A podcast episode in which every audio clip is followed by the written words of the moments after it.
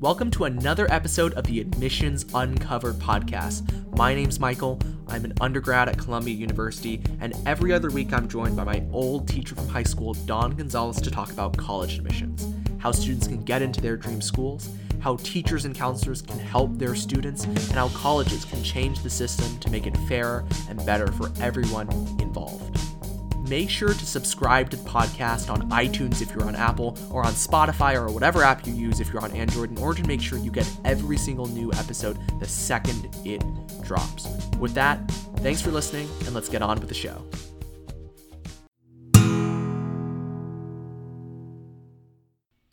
Today, we wanted to talk about extracurricular activities and how to strategize which ones to do and when to start doing them, how to do them when you're in high school. And I think to kind of frame this, the reason why Gonzalez and I thought this was such an important topic is that extracurriculars are really the way to differentiate yourself from everybody else. It's it used to be an optional thing. Now extracurricular activities are I would say as essential as having good grades if you're looking to be competitive for the most number of colleges as possible. But I think, you know, a really good question that a lot of high school kids have is which extracurricular should I do? How should I do them? How do I pick between them? My time isn't infinite. And I think those are all worthy questions we want to try to talk about today. And so the way we're going to do this is we're going to have some scenarios of students that Gonzalez has worked with or I have worked with, and we're going to talk about their situation and maybe give some advice about what they should do. So the first scenario we have is a student who is second or third in their class, uh, but got there by only studying, by spending all their time on schoolwork. So they're a really good student, um, but they have no extracurricular activities. So, what do you think about this student, Gonzalez? All right. So, when you and I were talking during the planning session, I actually had somebody in mind for this that actually fit this profile. One of our students, I think she wound up being number two in the class at the time. So here's the first thing is that they need to start earlier. And so I would really say that my advice to that student, because by the time they're a junior or senior, really, when when I discovered this about the student, she was already a senior. It was too late. She wasn't part of the group that I worked with. So, had I give, been given the opportunity, like maybe starting in the sophomore year, I think the freshman year is a good year to kind of explore and experiment with activities, kind of dip your toe into things. Sophomore year, you should really start thinking about narrowing the field of the things that you're interested in doing. Then your junior year, you should really focus on two or three activities that you're going to spend your time in. I'm just I'm a big fan of less is better and it's quality over quantity.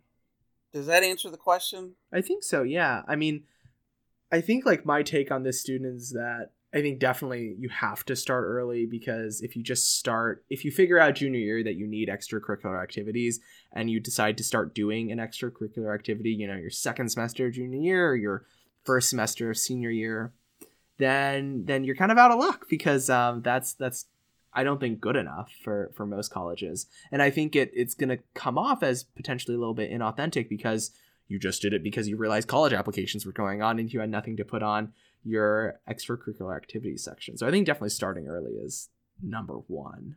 So to be clear about this student that I have in mind as well, is that this is a student who literally thought that making good grades and having a good SAT score was going to be enough, that she didn't need anything else.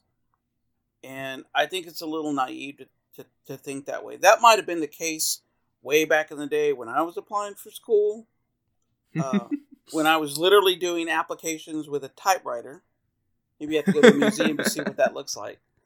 Uh, but in the world that we live in now with the common application and how you know how super competitive it is um, and the thousands and thousands of applications that colleges are getting you have to be able to do something more than just be a good student with a good SAT score if you want to go to an elite school. So, you know, I think that message needs to be um, communicated a lot earlier than than it is right Now, so like one of the things that we've done at our school, and um, I was the catalyst for this about five years ago, is that when we have our rising ninth grader new orientation student, we actually do a couple of workshops where we talk about extracurricular activities. And in my school, we actually we require students be in at least one extracurricular activity as freshmen, and then we start encouraging them to possibly do two by the time they become juniors. And I already sprinkle in the idea that it's for college, but the other thing too is at least in our school, and I don't know if this is the case in other schools, maybe you can speak to this, is that when you're involved in an extracurricular activity, especially if it's an academically oriented one, you're going to very quickly be exposed to students that are older than you. So you have built in mentors and built in peer tutors.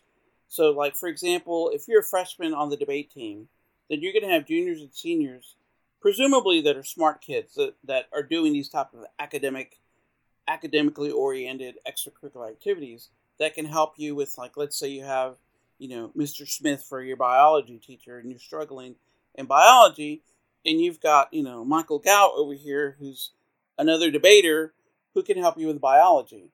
And so I pitch it that way to them as well, and it gives them an incentive because unfortunately, what happens a lot of time when ninth graders come in, they've been told by their parents not to do any extracurricular activities because oh i haven't encountered that oh yes like parents actively saying just to focus on studies right and so i have to get past that as well. And so when we do new parent orientation, I explained this to them as well how it is very important that the kids be involved in extracurricular activities from both. So first, I'll just I'll hit them with the built-in mentor, built-in tutoring, peer tutoring, and then I'll address the whole college aspect of it as well to get past the resistance from parents. I think I think it's really important to build in the second part of the pitch, especially to ninth graders, the part about mentorship and, and community, because I think it is a little bit hard for like the average student, you know, the aggregate student to be like, if you want to go to a really good school, you have to do these extracurriculars. Because I don't think a lot of students in ninth grade are thinking that way. So so I do wonder when you're pitching students, do you think it's the college piece that gets them? Because my intuition is that it it might not be that, even if it is true, and maybe the most compelling reason. No, I think you're absolutely right. I think I get them with the the mentoring and the tutoring part of it is what is the hook that gets them in. And I think later on they will realize the importance of being involved in it for college. Yeah.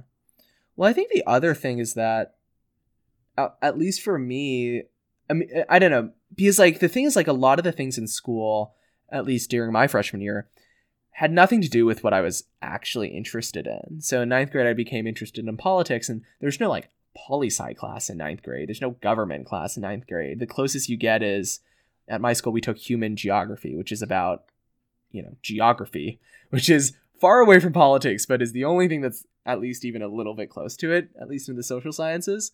So for me, it was a way just to do something that I was interested in that my classes weren't doing. So I guess that is the other, like the most authentic pitch to students, which is that you probably don't like a lot of the things that you're doing in your classes. And so extracurriculars are a way to find what you actually like to do. I don't know if that's actually effective. Um, I like to tell myself it is. Well, I mean, and I think the other pitch that I do more with the parents than I do with the students is parents are always concerned that their students aren't going to make friends.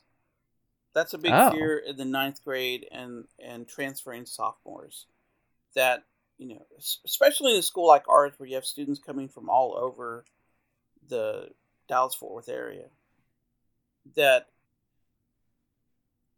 it's not like a traditional school where you've got feeder middle schools that come in, so you're gonna have groups of students from middle schools that already know each other, which happens right in a traditional in a traditional high school. So I, you know, high school is very clicky anyway. So why not kind of create positive cliques with, you know, with areas of interest with the clubs or the extracurricular activities like the academic ones and obviously I'm talking about the academic ones because at our school we don't have sports, so sports can be another outlet. And I don't know if you want to talk about this or not. You know, um, not all extracurricular activities are created equally. Well, I think that is like an interesting because because you know like I obviously went to to the school you're you were an you are an advent at and and so like I I probably would never have personally wanted to do sports just because of you know who I am and what I'm interested in. Um, but I do think it is a good question about like whether if you're a kid who's really focused on college outcomes, whether you should do sports at all. Because I know people in Allen, the the the school I went to before the law magnet, who really focused on sports and that took over their lives because every day it was practice and every morning it was practice and they'd come home at you know 9 p.m. all sweaty and they didn't have time for homework, so their grades suffered. Um, and I don't know if that is a good use of your time. I mean, like I know students here who are student athletes who manage to get recruited to a school like Columbia, but my intuition is that they are few and far between, and that if you're not amazing at your sport, then then you're gonna be out of luck when it comes to recruiting. When I have a student like that that wants to do sports, is I'll ask him, you know, are you, well, are you going to be recruited by colleges for your particular sport? And the reality of it is now, I just had this conversation with our principal the other day, is that the Division One schools now, most of the recruiting is not taking place in high school sports the way it used to be done traditionally in the high schools. It's being done through club sport activities. For example, soccer. Oh. Soccer recruiting isn't done at the high school level. So the kids that are playing on the high school soccer team, those aren't the kids that are going to be recruited. It's the club sports that have kind of taken that over. The the big sports like football and basketball are still kind of recruited that way, but the lesser sports, uh, baseball in particular, soccer, softball, all club sports. And I had no idea. Yeah, so maybe it's a topic for another day, an, another episode. But like I've heard stories of uh, in softball, uh, girls getting scholarship uh, and signing uh, letters of intent in the eighth grade. I have too. Yeah, I I met someone here who committed to being on the rowing team here in eighth grade, which is I think kind of insane to me that you know which college you're going to in eighth grade before high school has even started. And colleges are willing to sign you on even before seeing your academic performance at all. So, rowing team there at Columbia. Mm-hmm. All right, so I think that's a that's an interesting thing to spend a little bit of time talking about. Is you know you have those kind of niche sports, like yeah. rowing, like maybe on the Fencing. East Coast, rowing's a big thing. It's you know, it's not that big of a deal down in you know Texas, for example. So the, the heart and soul of America. I mean, so that's an interesting thing. I mean, I guess that's a sort of thing that you can research because I know that some of the private schools here in the Dallas area have like fencing, competitive fencing. Yeah. And so I think fencing's a thing in some of the colleges as well. So if you know of a of particular colleges that give scholarships or admissions based on your performance in a very niche sort of sport, then that might be a time where you might evaluate it differently. At the end of the day, one of the things that I that I've preached for the very beginning about extracurricular activities is that winning at the activity is not the end goal. Like for example, you were you were a debater.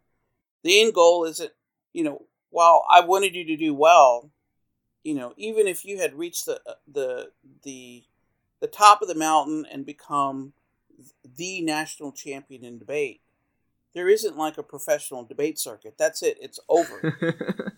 but Unless you're one of those lifers who hang on forever as coaches and camp directors.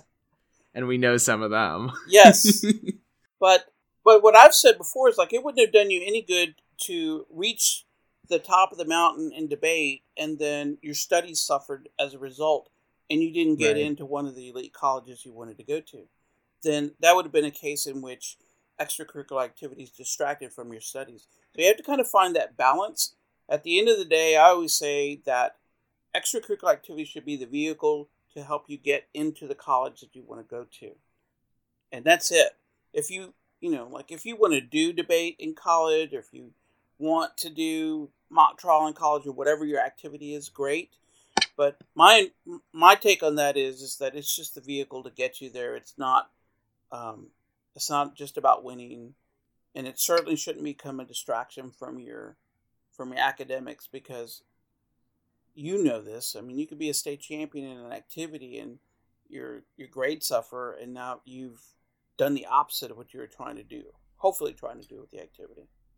Well, you know, we also know some of those students. You know, yes. people on the team when I was when I was a debater who were national champions, who were you know super smart, who were reading college level, graduate, really graduate level philosophy, and they ended up at schools that you could say they probably could have done better than, than those schools if they really tried in in actual their academic studies as well.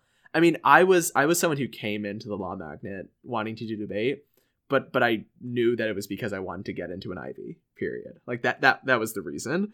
I mean, I obviously enjoy doing debate, and if I didn't enjoy doing debate, I would find some other extracurricular activity because I knew I just needed something that was impressive, not necessarily debate, just some activity.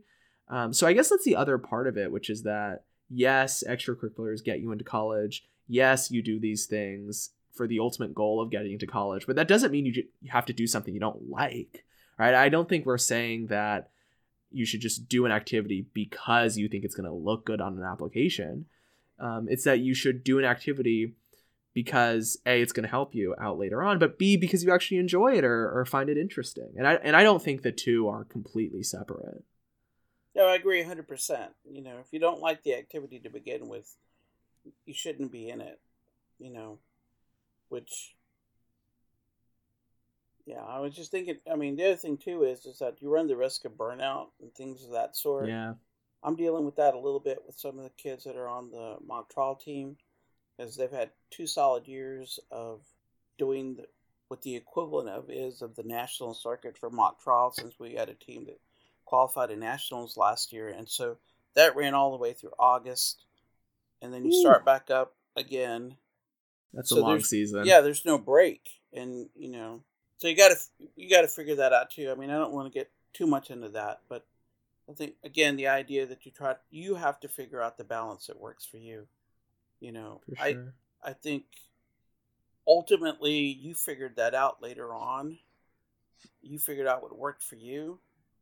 And I've got to commend you too, even towards the end of your debate career when you decided you had had enough yeah, I was done. I was really burnt out, and I got what I needed out of yeah, it. Yeah, you did get what what you needed out of it, and I remember having a conversation with you in which I, you know, I was telling you, you know, you owe the school and blah blah blah, and you, you just you just stuck to what was best for for Michael, and I think at the end of the day, that's what you have to do. You have to do what's in your best interest, and and I think you did that, and I think you're probably better off for it. You know, it's a mm-hmm. heck of a way to start you know, because if you had stuck to it, you would have been debating all through the summer right before your freshman year in college. That's a heck. And I don't want to do that. Yeah, I want like a little bit of a break before I jump back into you know another four years of school. So those are things to consider long term. I think. So. I think that's a good summary for for this kid who has only done extracurriculars, which is that you probably should have done extracurriculars early on, and that's kind of on everybody to help students figure that out. The the other case I think we wanted to talk about, scenario two, is a student who had below average grades and, and stats and scores, but had a really compelling extracurricular activity story. I mean, I can think of a couple, but but Gonzalez, I think you had a student in mind for this one. I did. So, um, not necessarily below average grades, but um, you know, a kid that was in the right at the cusp of being in the top quartile um, an A average student, but a below average SAT score. And for this student in particular, his uh, top choice school was SMU. And where he was just outside of the top 25% with his SAT score, he wasn't going to. On paper, he did not look like he was a good candidate for SMU, but uh, what I was able to decipher, so he has spent four years doing mock trial, and mm. this is a kid that has known early on that all he wants to be is a lawyer. He knows specifically, Now he's got his whole plan mapped out. You know, where he wants to go to law school, he wants to practice in New York, etc. Oh, and okay. He wrote about this. Now he's had he had an internship uh, through the Dallas Bar Association at one of the oldest and most elite law firms in Dallas during the summer of his junior year. He's done mock trial for all four years. He's had an internship at a law firm for the last year. Um, so he was a, and he wrote about that in his essay. And then I wrote his recommendation letter, and I talked about his leadership on the team and how he helped the younger students. And this is the very first time this has happened to me. His acceptance letter from SMU actually quoted my recommendation letter talking about the activity. And to me, that tells me that I think this is one of those cases where the recommendation letter supplemented or complemented, actually, complemented what he was saying in his in all of his application and just kind of gave it that extra boost. It wasn't so much that my letter was a great letter and that's what got him into the school, so much as is that it highlighted that this kid really is focused on this and that the narrative is consistent. Um, and I think that's a really good use of the activity. I'm convinced that's what got him into the school. School doesn't offer scholarships in mock trial or anything like that. It wasn't one of those things. But for them to actually quote a line from my recommendation letter, you know, in my 20 plus years of doing this, I've never had that happen to me before. so I think that's an example of that. When you can take your extracurricular activity and tie it to your study, your interest of what you want to study or what you want to do in life, I think that makes the story more compelling. And when you rec, I think also when you couple that with a rec letter from a teacher or from a counselor, that also complements it, I think it just boosts it even more. Well, I think part of what this is telling us about thinking about extracurriculars is that the reason why doing a lot of extracurriculars maybe doesn't make so much sense is that you want a focused story that makes sense. So if, you know, like take this scenario, if this student instead of doing just mock trial and really focusing in on his interest in the law, he decided that summer to do an internship at a hospital. And then he also decided in you know second semester of sophomore year to to join the business club and then maybe he decided to you know do a, a lot of tutoring in a volunteer context right all of those are perfectly fine things to do. I think they're, they're there's nothing bad about them. It just doesn't kind of fit together and make sense. So i think the way this student kind of got into where they wanted to go even with maybe below average SAT scores, is because their extracurriculars weren't just there and weren't just things they did that were good, but made sense in the context of their overall application. I think that's something really important that I will talk a lot about, right? Like narrative building and being really focused with your application, especially through your extracurricular activities. Right. And I think that we're seeing a trend that for better for worse, I think students are being expected to start earlier and earlier. Mm. That like, you know, like I don't want to get into this part of it, but I've noticed like, like decisions that are made in the seventh and eighth grade about classes that are offered to students in the seventh grade impact their ability to take certain pre AP or AP classes by the time they're in the ninth grade. Yeah, and they may yeah. be behind their peers. But similarly, I think that students are expected to start figuring out things like the ninth grade. I mean, like this kid that I'm talking about is the exception to the rule that you know that he's known from a very early age this is what he wants to do, and I hope for his sake that everything works out for him. But most most kids that are 13 years old, they don't they don't know what they want to do, no, right? They don't. They're 13. Like I, I think I like that that's the age where you want to be a fireman or like for me I wanted to be a fisherman. Like I really liked fishing. I thought I was going to be a professional fisherman, be on a boat all day and cast rods. I'm not kidding. Like that's actually what I thought my dream job would be. so, I mean, I, I just think that's probably one of the consequences of, you know, the way the application process is now that we're asking students earlier and earlier to start making decisions that are going to impact them in the long run. Well, I think, you know, like all this kind of fits in with the next scenario, which is that, like, to talk about kind of a focused extracurricular story that kind of like makes sense, that maybe has evidence from a really, really young age. Um, what about the student who does everything? And so I will, I will say that the example is myself. Um, so during the sophomore year of my high school experience, I think I tried to do debate as my main thing, but also I thought I could also do mock trial, who uh, which Gonzalez was coaching and was doing I think like two uh, evening practices that were three hours long. I also wanted to do AcDec because I had an English teacher who really wanted me to do AcDec at the time. Um, and I think I was also trying to do volunteering. Would, would that have been obviously. the same teacher that did your rec letter? Yeah. yeah, we can discuss that further on a later episode.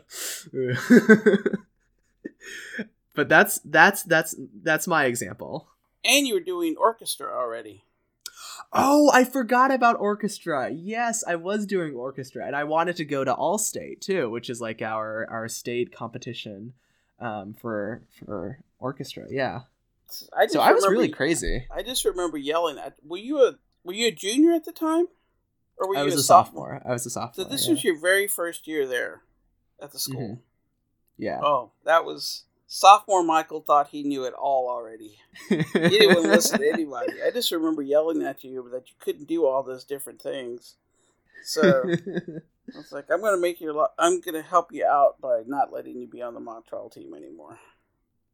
Well, I also just did very poorly on mock trial. Was the other thing. I mean, I don't know. I don't know if your skill set would have worked out because on top of all that too, you were doing extemp. Oh wait, I, I, you remember you remember what I was doing sophomore year better than I did. I did. I was trying to do extemp as well. I got at all the well, debate tournaments. You, I was double entered in yes, both LD you, and extemp. Yes. Yeah. Oh yeah. Wow. Yeah, you were you were the kid that was trying to do too much. I mean, I mean, you did well. I mean, I can't remember if it was your junior year that you won the state tournament in extemp. That was sophomore year, actually. Okay, so then I think you, I think you stopped doing extemp after that. I don't remember. You may have done it again your junior year, but you didn't go to state because you you didn't want to or you couldn't. I can't remember. Oh, I think it, it was like a deb- big Nat Circuit debate tournament conflict. Yeah. So anyway, you were the kid that was trying to do way too much. Yeah. In in your case, a lot of them were related, but I think the sort of student that you're talking about, well, you started off very early, but I I thought what you were alluding to is the the student who's a junior or senior and they figure they look at their resume or they're starting to do the application and they realize they don't have anything to put in those boxes. So they mm. start joining every single club that they can you know, like every year without fail, there are two, at least two seniors that'll come want to join the mock trial team. And I was like, well, where were you for the last four years that now you suddenly want to join the team? and it's and it a lot of times it's because of that. It's not because they had some sort of epiphany and realized they want to do mock trial. I thought that was the kid you were talking about. Oh no, I think I think well, I, I think like the similarity between both is kind of the the like unintentionality behind choosing your extracurriculars. Okay. Right, just doing whatever comes up and saying like I, I got to do something. I you know like let's just try my hand at this new thing and, and see what happens. And and I and I don't think that is the right strategy. I mean like you coach kids who I mean you tried to coach me who uh who was doing all these different types of things. Like what do you say to students like that? So i think that you know the junior and senior i tell them something different you know. If it's a senior i was like look colleges are gonna uh, know what you're trying to do you know. You're not gonna you're not gonna fool anybody.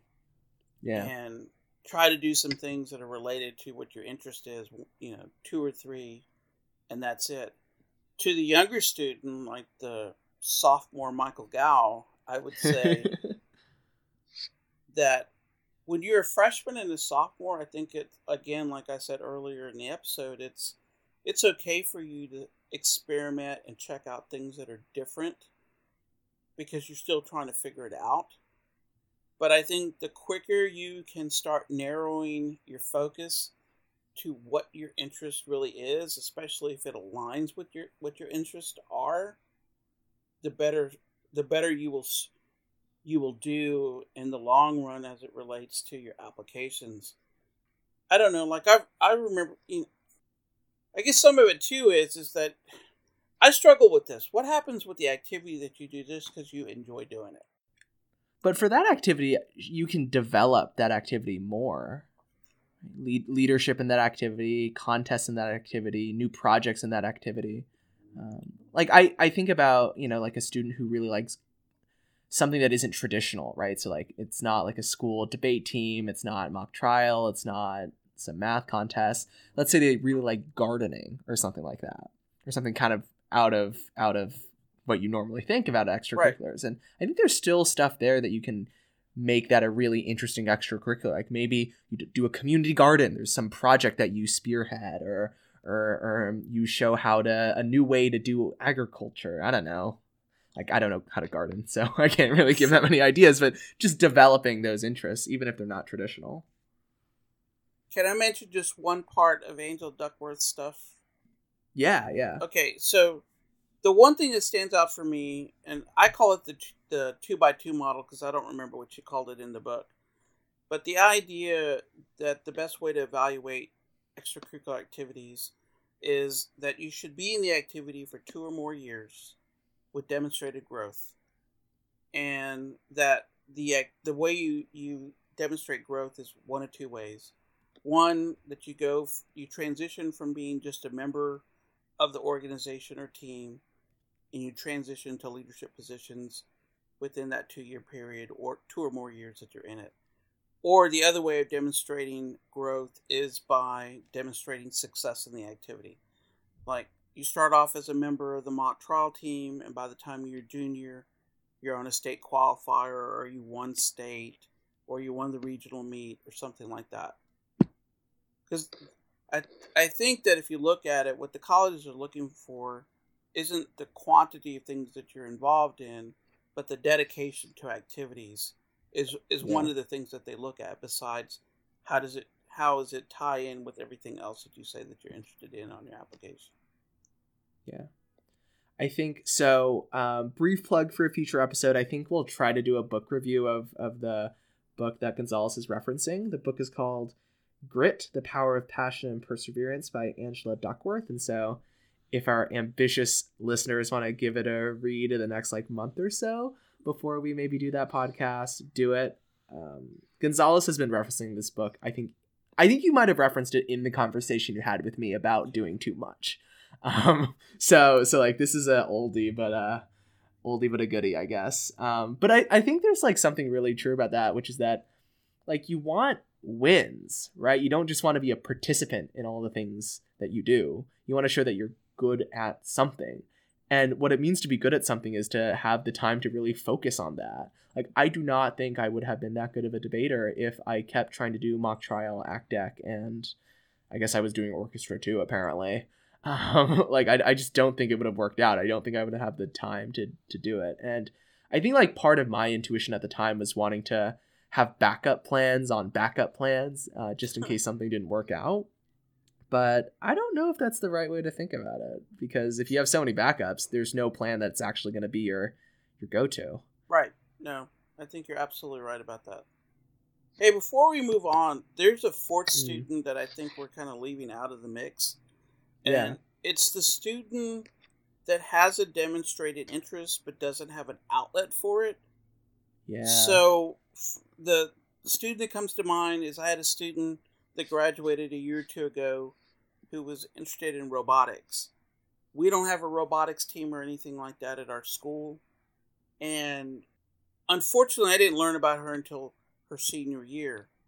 But I what I would say to her if I had met her as a freshman or sophomore because talking to her, she said that she had an interest in working on computers and the way they function since mm-hmm. she was like seven or eight years old and remembers a gift from an uncle or someone. Uh, there was an old computer and her taking it apart and putting it back together, learning how it worked. And that's a great story, but that's kind of where it's where it stopped. And I think that had she I think her problem was she didn't know what questions to ask, and so she just kind of didn't do anything.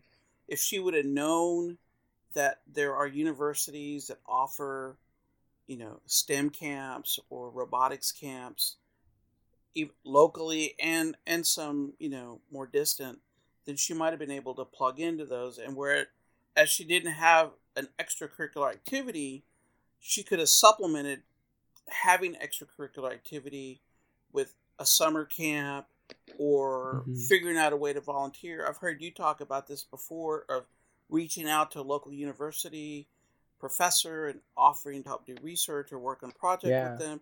There are other ways to define what extracurricular is. It's not always a club or an organized activity.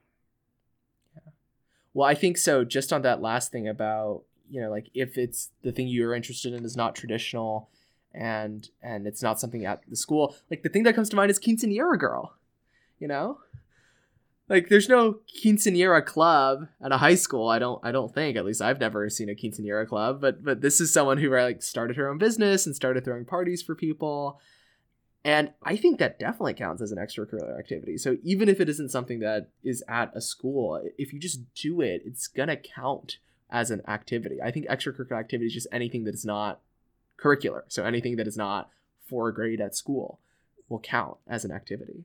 Right, and I think the other thing too is the way these things are framed and packaged, and when you write about them, uh, when you write when you as a student write about them in your essays, or the like the short the short answers on the extracurricular stuff, and or how your counselor or teachers write about them.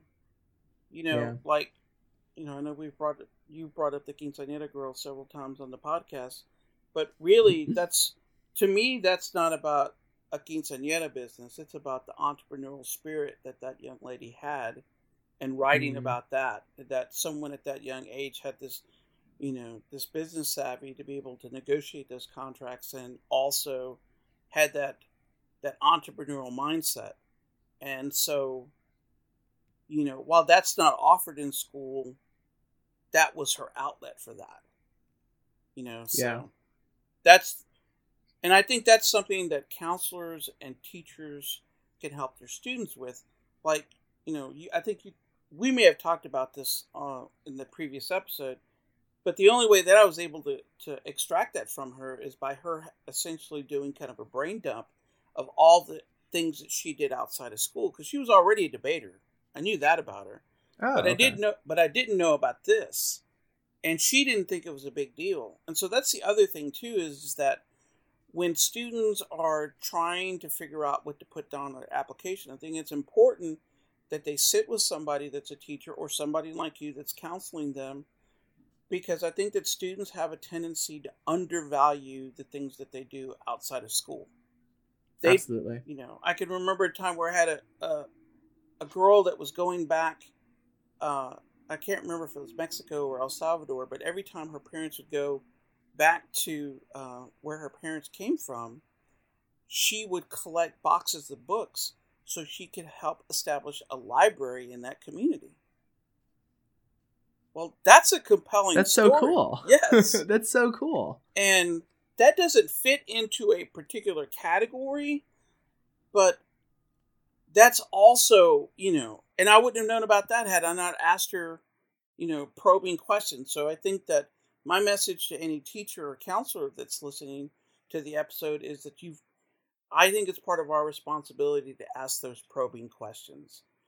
Because if you just ask that one extra question, you might get an answer like that that you can work with and help them generate the essay that they need to write or the story that's more compelling than some cliche that they're writing.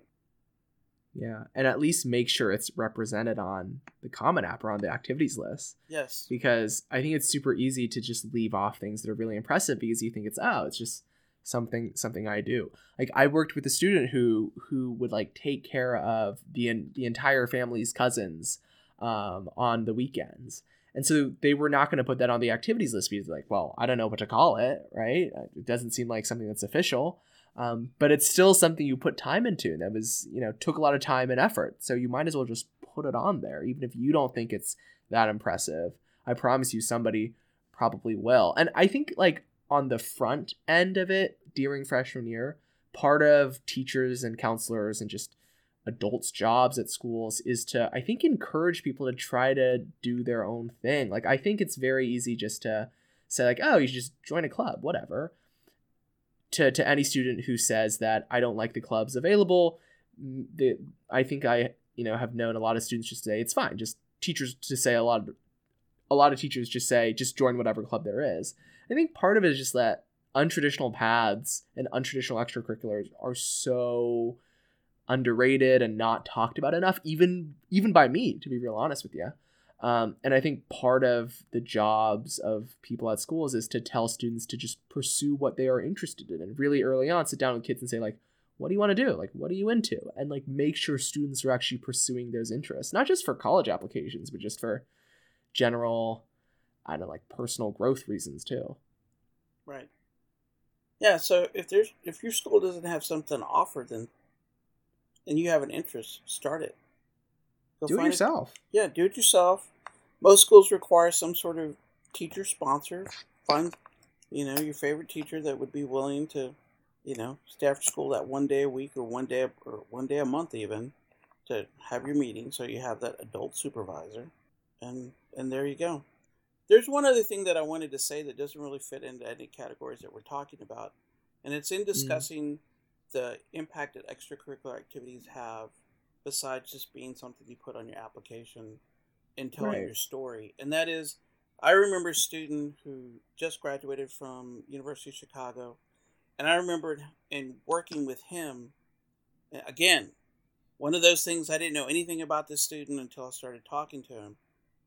He decided he was now. This is a case where somebody decided to join debate as a junior, and this is back when I was still coaching debate he decided that he wanted to join debate not because of the competitive aspect of it, but because he wanted to become a better communicator. So he was self aware oh, wow. enough to know that he wasn't a very good communicator. So that's why he joined debate. So that's the first thing that's really interesting about that story. But then I found out that he was essentially the man of the house. And so he was having to care for his brothers and his mom worked two jobs, he was having to take public transportation everywhere he went. Oh and so gosh. nobody was picking him up at the debate tournaments. He was figuring out a way to get public transportation from there to where he needed to be. He was never late and he never complained about it. And for context, that's super hard in, in Dallas. Like it's public transit in Dallas is not like it is in New York City where there's a subway to everywhere. Yes. The bus system is awful train system is awful. If you want to get anywhere out of Dallas city into like the suburbs of Dallas, it is near impossible. Um, and even if you could get to those suburban areas, travel inside the suburban areas without a car, impossible. Right. So that's actually you know, like so very impressive. So you want to wrap up by talking about what schools can do better on the front end in helping students um, kind of navigate through the selection of extracurriculars and whatnot? Yeah, I mean, like my my take is kind of just like individual counseling very early on, trying to have one on one, like you said, probing conversations, probing questions. I know, like what what do you? I know the law magnet's done a couple of things. What do you think has worked? Um, and and what do you want to try out to to help encourage kids, especially on the kind of untraditional paths from Because I know you'll have a lot of ways of pushing kids towards like debate, mock trial, SkillsUSA. But what about those other interests that might right. not be as well, traditional? Us just talking about that has already made me think about how I want to change the way that we do our new student orientation.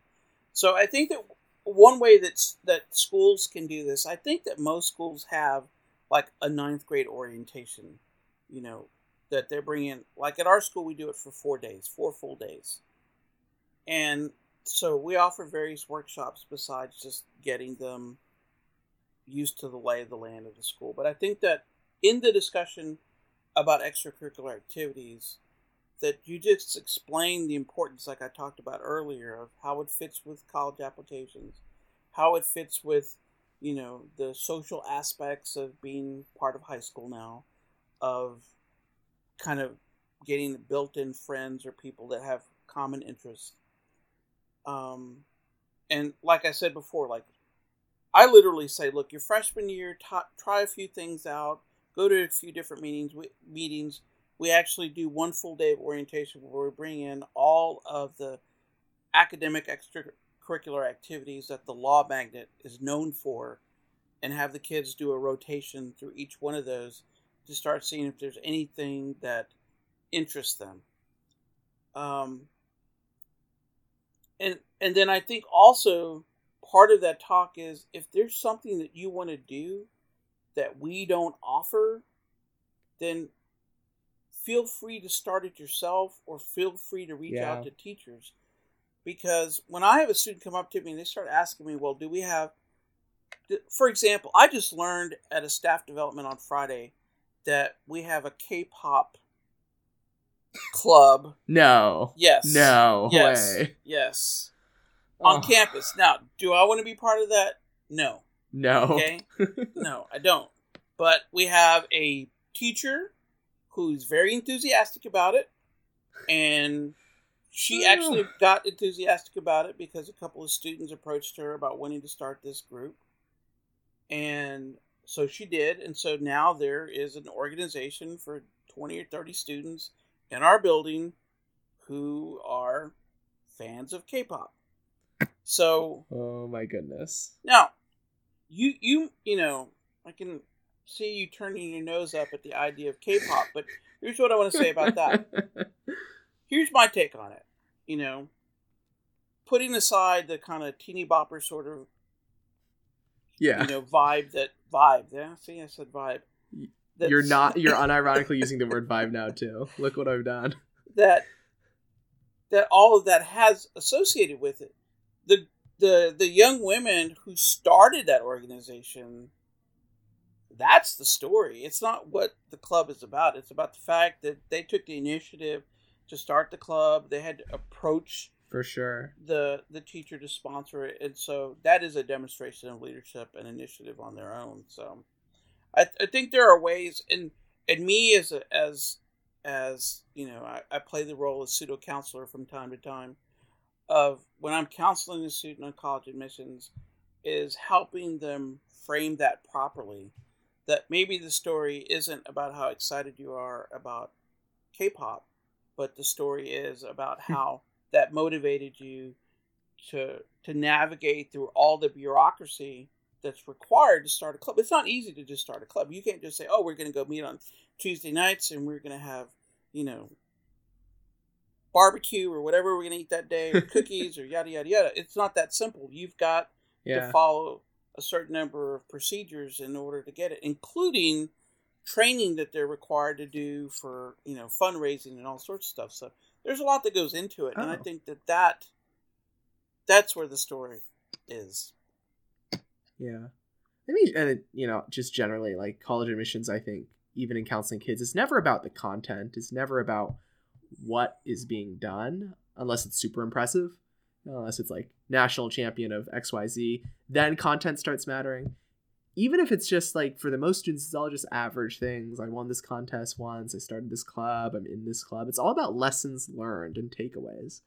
Uh, but because we can talk more about that on an s on an episode about essays or whatever um, but yeah any last thoughts you have on extracurricular strategy or anything like that well, I think that the the big takeaways are the the two polar opposites that you want to avoid. No extracurricular activities and too many. You you have right. to kind of find that Goldilocks sort of happy medium. I really think two or three is probably two or three well done You know, and I'm talking. You know, I've always said this: one time-intensive activity and one less time-intensive activity. And what I mean by that is like something like debate is very time-intensive. There's a lot of practice, requires a lot Mhm, of travel, a lot of competitions, etc. That's you can't afford to do more than one of those, and that was kind of the message I was preaching to you at the time. And then you have another activity that maybe is not as intense. That it's uh, maybe it's maybe you have a group like the Young Democrats or something on your, or a Ah. LULAC or an NAACP or something like that, and you have a leadership position and you do community work and you bring in speakers and things of that sort, and use that as a platform for you to perhaps get a leadership position so that you can demonstrate growth in that area. And now you have two things. You've got the time intensive activity that's probably competitive that gives you an opportunity to demonstrate growth that way and then you've got another activity that's less time intensive that gives you an opportunity to demonstrate growth through leadership that that's what my recommendation would be is that way you have balance For sure, yeah, for sure. And I think that I think that is something also in Duckworth's book, right? yes The that's like the two by so, you know, another teaser for that future episode reviewing and or talking about Duckworth's book. Uh, link below in the description, the Amazon link. I'm sure it'll be like an Amazon affiliate link. So if you want to send a couple of cents our way, you know, go to Amazon and buy her book, read it, and then uh, we'll talk about it. the reason that's in the book is that one of the things and i think this is the reason why colleges evaluate extracurricular activities the way they do is because that that two-year model is a demonstration of grit it's a demonstration of perseverance that you didn't quit that you were dedicated that you stuck to the activity and that you grew in the activity so i think that's what extracurricular activities demonstrate the ability to work with others all the things that are kind of like you know Your soft skills. Yes, but they're also like micro views into how you're going to operate in society.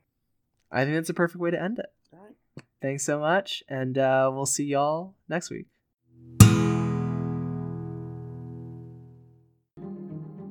Thanks again for watching this week's episode of the Admissions Uncovered podcast. Look, I know college admissions is super confusing, and that's one of the reasons that Gonzalez and I are doing this podcast to give information to the people who need it the most. But the thing is, you might have more questions, and some of those questions might be personal to your situation and what you want. Well, that's why I'm offering a special opportunity for listeners of the podcast to work with me individually through my college admissions counseling and test prep company, GAO Admissions. I've seen some great results over the years. On average, SAT scores go up by 100 to 150 points. Students I have counseled have gotten into schools like Dartmouth, the University of Pennsylvania, gotten full rides from schools like the University of Texas and other schools like that. And so I'm here to help if you have individual questions. So if you're ready to get started on your college journey, go to gowadmissions.com, scroll to the bottom, and fill out that contact me form, and I'll be in touch.